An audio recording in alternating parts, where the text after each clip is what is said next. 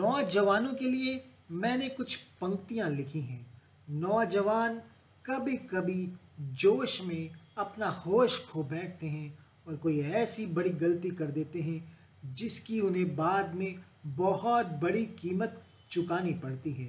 इसीलिए हमें जोश में कोई भी बड़ा कदम उठाने से पहले बड़े बुज़ुर्गों की राय अवश्य ले लेनी चाहिए, क्योंकि उनके पास जीवन का बहुत बड़ा अनुभव होता है। उन्होंने अपने जीवन में कई उतार चढ़ाव देखे होते हैं। उन्होंने अपनी गलतियों से बहुत कुछ सीखा होता है। वह हमें, अर्थात नौजवानों को सही मार्गदर्शन दे सकते हैं। इसमें कोई दोहराए नहीं कि नौजवानों के पास अद्भुत जोश होता है, लेकिन जोश में होश होना भी आवश्यक है।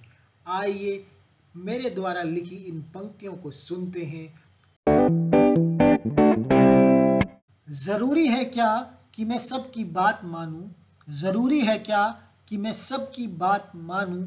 ज़रूरी है क्या कि मैं सबके इशारे पर नाचूं? ज़रूरी है क्या कि मैं सबके इशारे पर नाचूं? मेरी भी कुछ सोच है। मेरी भी कुछ सोच है मेरे भी हैं कुछ अरमान, मेरे भी हैं कुछ अरमान। रोक सको तो रोक लो, रोक सको तो रोक लो। चल पड़ा हूँ अब मैं छूने आसमान, चल पड़ा हूँ अब मैं छूने आसमान। जानता हूँ मंजिल बड़ी है, जानता हूँ मंजिल बड़ी है, इसलिए पैर धरती पर मजबूती से रख कर खड़ा हूँ।